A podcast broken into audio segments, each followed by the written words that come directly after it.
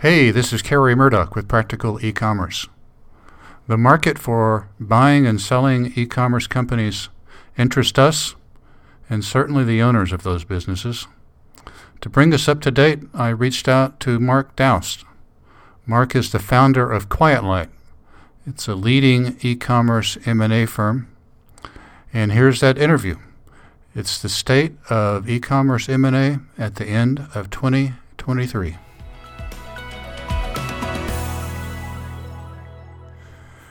Well, Mark, thank you for your time today. Thanks for having me. It's hard to believe it's been a year since we had one of these conversations, Mark. Uh, this time last year, we were discussing the state of the e commerce acquisitions market, and it's 12 months later, here we are again. I know. It's amazing how fast this all, all moves. Yeah, right. So tell us, of course, your firm, Quiet Light, is a leading e commerce mergers and acquisition firm. So, what's 2023 been like for the market, buying and selling e commerce companies? Yeah, I think the theme of the year has really been more of the same. it's it's been fairly flat across the year from the, the year prior. And uh, for those that, that, may not have heard the interview from last year, I'll just give a you know, kind of quick overview as to what we experienced. Good. The pandemic was for our industry very very good for as for a lot of e-commerce businesses. And we also had the aggregators, which were companies that had raised funds specifically to combine Amazon businesses into one entity. That combined with the pandemic made for an extremely potent soup, if you would. Uh, that was very good for the acquisitions marketplace. And during the middle of last year, we saw that slow down on both fronts. The pandemic spending started to, to dwindle, and the aggregator rush started to level off and, and slow down. And so we saw last year we saw a pullback from where 2021 was, and then this year and starting around last year, so about the last 18 months, it's been fairly steady, fairly flat, and even no real big changes that, that I've I've seen. Maybe a very slight cooling of the market, but uh, nothing nothing too alarming. Certainly not the whiplash style changes that we saw from 2019 to 2021, which was uh, whiplash in the other direction. I think I remember last year, Mark, you expected, I think the term, if I'm remembering correctly, you, you kind of anticipated the market to return back to normal, I think is how you phrased it, versus 2021, which you viewed as somewhat abnormal. Am I remembering that correctly? You are, and I've I've gone back to this point several times, especially for those who started to pay attention to this market when the aggregators stepped up. That was such an abnormal market. It was so incredibly red hot, and I've often used the analogy that you know if you go really fast on a highway in a car, when you return to normal speed, the feels slow. and a lot of people had that sense with the marketplace. But looking at this historically, I've, I've been doing this since 2007 the market that we're in right now, I would put right in that normal range, maybe a little bit down from normal, but not by anything that would be alarming by any means. Just a slightly cooled market from what normal would be. So, yeah, I think I'm glad I'm being consistent because that is actually where I think the market has been over the past year uh, and really 18 months. Can you tell us some examples that come to mind, some acquisitions or sales that you've worked on? Can you describe those to us, kind of the company size and what the multiples were of those acquisitions? Sure, absolutely. We, have had the opportunity to do, obviously, we'll keep uh, information on the specific companies anonymized. Uh, of course. Uh, yep. would, would mm-hmm. that. But we've had a number of you know, fun deals and, and, good deals done over the last uh, year within the e-commerce space. Some of the ones that have stood out to me, um, one in particular was selling uh, patriotic gear, you know, t-shirts, you know, different things, in wearables, clothing, things of, of, that nature. And that, that sold for a, a, a pretty healthy multiple, around uh, a four time uh, multiple. Took a while. It was a larger deal. That was a, a mid seven figure size deal. But that was one of the ones in particular that stood out last year. Hmm. Apparel continues to be, you know, overall pretty strong. I'm just looking over our list of uh, some of the deals that we did over the past 12 months, and a number of them come from apparel. And then we look at uh, other uh, things such as the sports and also the hobby niches. They they continue to do well. I think what's interesting when we look at strong markets versus down markets, the popular niches don't change all that much, right? Mm-hmm. Consumables, so teas, coffees, makeup, uh, cosmetics, things that where, where you can get that subscribe and save, or you can get people uh, if you're not on Amazon when you're on Shopify store, you can get people on that subscription, or you know they're going to be coming back. Those are always popular, and then again those hobby niches tend to be so popular. And when I say hobby niches, I'm thinking uh, you know cats and dogs. That's such a passion area, and then you get into the other types of hobbies where you know games and things that people become so passionate about and they get involved in it, you know, as part of their identity. So those always have a strong buyer market uh, out there. That makes sense. When you say four times, that's four times EBITDA, I guess. Yeah. Yeah. Yeah. I'm sure I said this last year too, Kerry. I, the, the multiple discussion is one that anyone listening needs to be careful of, especially when they hear uh, any M&A advisor speak about this, because we calculate them in different ways. Okay. At our firm at Quiet Light, we never include inventory or working capital as a part of that. So our, our multiples look lower than what others might be quoting when they're throwing inventory and everything else in that calculation. So yes, that one was in that, that 4x plus, not including inventory uh, on that. That was a larger deal. And mm-hmm. so those tend to have higher multiples associated with them as well. Do you see a difference? Uh, you mentioned Amazon aggregators, that market having cooled. Do you see a difference in demand between, say, an Amazon focused business versus a, just a, you know, kind of a branded e commerce website? That's a really good question. Um, I think Amazon is the expectation by a lot of the people in the okay. acquisition space. But what happens here, and anytime we get into these discussions as to is this a good category or not, or is this type of business or is this style good or not, and what happens is the, the process of identifying the buyers is really about identifying the subset of buyers that, that are going to be a good fit for your business. And so the answer is yes. Being off Amazon appeals to a number of buyers who don't want to be operate on Amazon or are looking for businesses that they can also port over to Amazon. Mm. And so whenever we, we list something such as Shopify, BigCommerce, WooCommerce, what have you, mm-hmm. there's a subset of buyers that are very excited about that. There's less supply of those types of businesses available for sale, and so it's a little harder for them to find those businesses.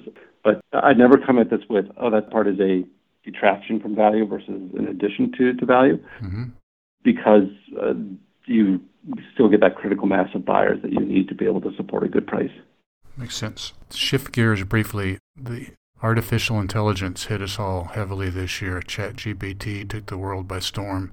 Do you see any any impact at all in those technologies, one way or the other, as it relates to e-commerce M&A?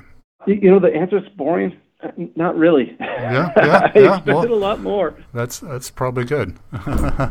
you know, I think when it comes to a lot of the AI, you know, I've been fascinated as have so many other people. Mm-hmm. There's so much promise, but not a lot of it has lived up to the where, where the applicable parts of the technology are really really being seen and felt. And I also think e-commerce is a space that has some protection from maybe the threats of AI as well you know, where, where we are seeing it would obviously be in the tools that e-commerce business owners might be using, you know, tools to be able to optimize uh, listings. Uh, obviously, mm-hmm. we've all been using AI tools whenever we're using the uh, optimization from Amazon's ad platform or any other ad platform. Yeah. Uh, yeah. utilizes AI on the back end. Mm-hmm. So, as far as helping you know, the business owners and e-commerce operators operate better, that's where we're seeing it. In the M&A space, it has not really impacted it all that much. In other spaces that we operate in, for example, we do a lot with content-based websites. That's been impacted more, and we have seen some softness in that marketplace because of it.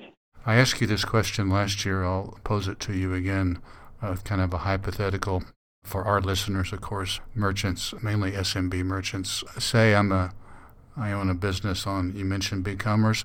I'm on BigCommerce.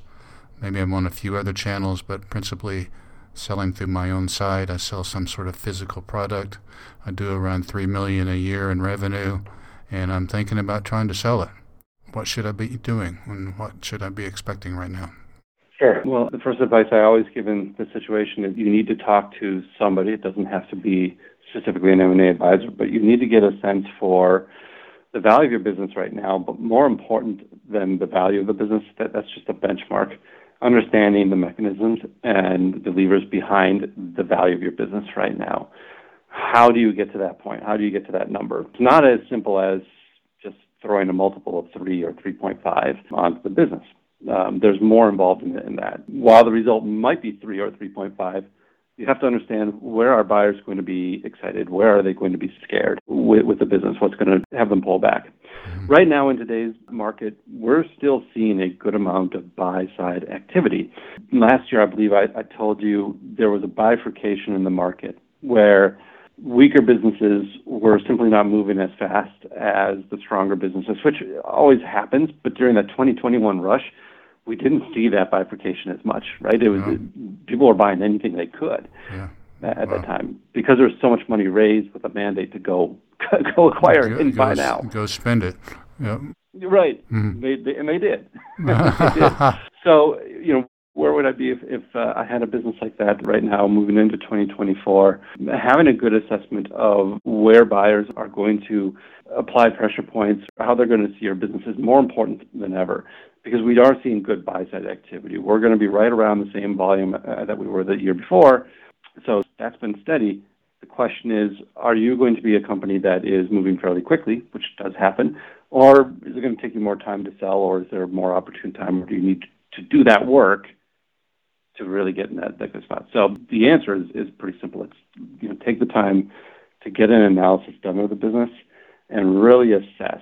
Um, if you want to do it on your own, I have a very simple heuristic.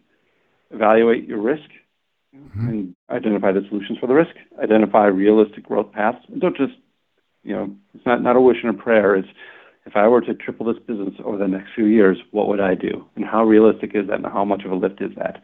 Hmm. Work on the transferability of the, the business, so SOPs, and lastly, the documentation. Make sure everything's clean. Go through that exercise, and that should help you identify what a buyer will look. Do buyers ask for specific? Do they get into the weeds on specific technologies? Like I'm looking for this platform and you know this set of tools and this set of integrations. Do you ever get into that sort of detail?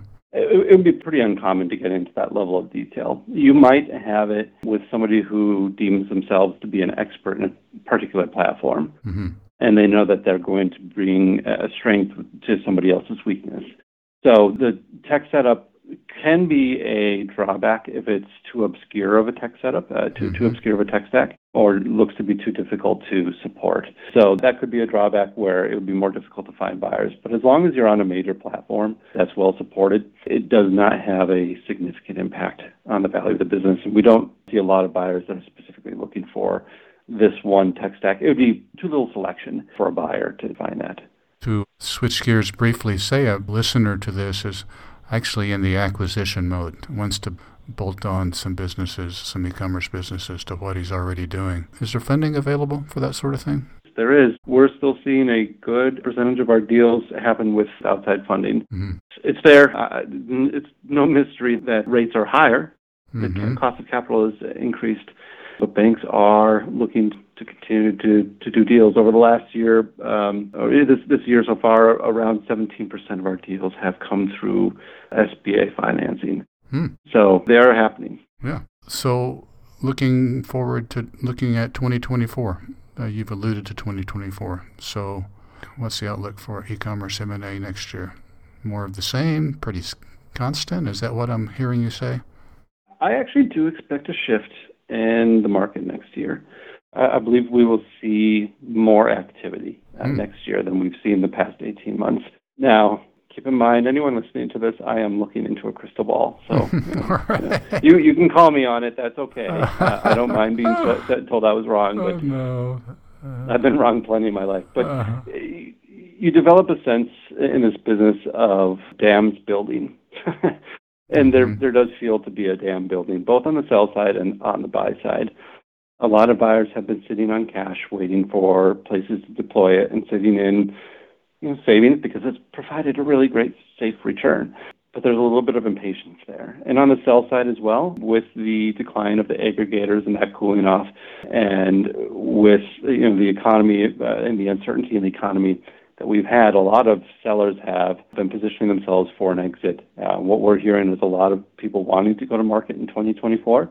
And so I'm, I'm anticipating for things to loosen up a bit and more deals to be happening next year. Now, there's a giant, giant caveat to this, mm-hmm. and that is it is an election year. Mm-hmm. And as we get closer to the election and it comes more and more in the news, things tend to slow down. In the past, I've seen this with midterms and especially with presidential elections. Um, but that's really in the months just leading up. So this year, I, I would anticipate July through November, obviously, crescendoing in terms of just the let's wait and see sort of mindset. And it doesn't matter who gets elected. Afterwards, it almost always just loosens up again and people move forward with their lives. Yeah, just uh, kind of, yeah. it's ironic. It's like, okay, that's over with. Yeah. Exactly. Now we know we can we can move forward. exactly. Yeah, for sure. So you and I, Mark, have known each other for a long time, but our listeners may not be familiar with Quiet Light. Give us a rundown on on your firm, what you do, that sort of thing. You're the founder of Quiet Light, which is, of course, a leading e-commerce M&A brokerage. That's right. Yes, I founded Quiet Light in 2007, and a feature of Quiet Light is that all of our advisors, all of our brokers, are former entrepreneurs themselves. They've either bought or sold significant businesses and that's where they've come from before they joined Quiet Light. That advantage uh, allows us to really be able to give our clients that advice because we've literally walked in your shoes before. The advice that we know what you're going through, we understand what you're going through, and hopefully we'll be able to explain why certain things are happening along the process, along the way, in the process mm-hmm. along the way, and also be able to help you anticipate some of the other issues that we wish we had had when we sold if we didn't sell through Quiet Light. So, sure, yeah. How many advisors are you up to now? Uh, we have 13 full-time advisors right now. We have a couple of advisors who have been with, with the company for a long time who are in semi-retirement uh, or you know prolonged sabbatical. You know, I still talk to them on a regular basis. They're just not actively taking deals at this time. So 13 full-time advisors. Wow, 13. That's that's impressive. And the folks that want to reach out, that's uh, quietlight.com. Am I remembering that correctly? Quietlight.com. You are remembering that. Okay. That you are remembering. And if anyone wants to reach me, you can reach me at mark at quietlight.com. Okay, terrific. Anything else that's on your mind that we haven't touched on? No, not at this time. Just, uh, Kerry, thanks again. And it's, it's good as always to talk to you. And, and to anyone listening, again, if you have questions and just want to talk in general about the market, I love talking about it. So please uh, don't hesitate to reach out. Um, if you don't, I'm going to be stuck doing financials for my own business, and I'd rather talk about that instead. So, any questions at all if someone's kind of mulling whether to sell now or sell later, or they can't decide? Just any kind of open-ended questions. I assume you're you could you could help them out. One hundred percent, absolutely. I'd love to. Okay. Well, thank you so much. It's been great to talk to you, Mark. Thanks, Kerry. Mm-hmm. So long.